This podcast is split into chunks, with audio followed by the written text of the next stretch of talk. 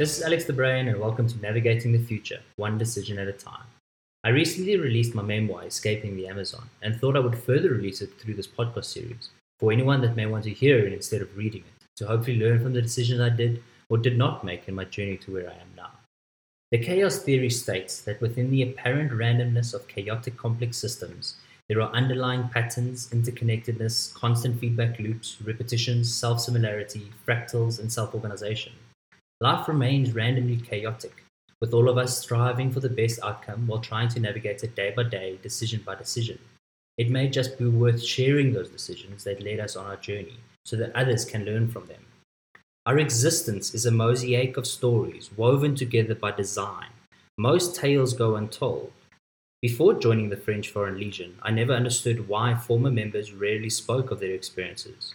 In 2013, still, pick, still picking up the pieces of my time within the mysterious corpse, my sister, Karen Barnes, convinced me that this peculiar chapter of my life was worth retelling.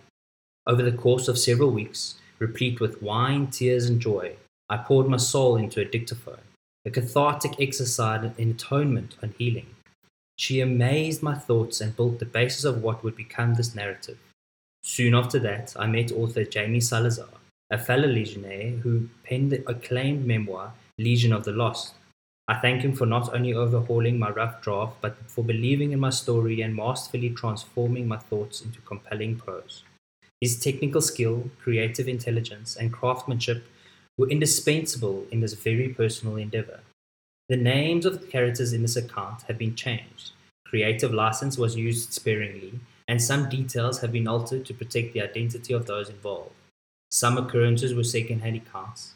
This retelling does not express a strict chronology, and specific events were merged for the sake of pace, succinctness, and clarity.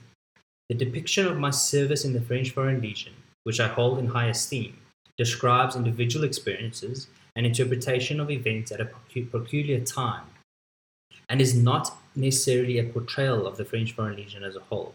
This is my dispassionate but unvarnished story.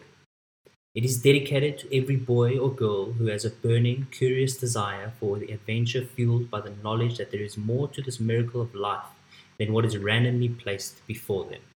Enjoy.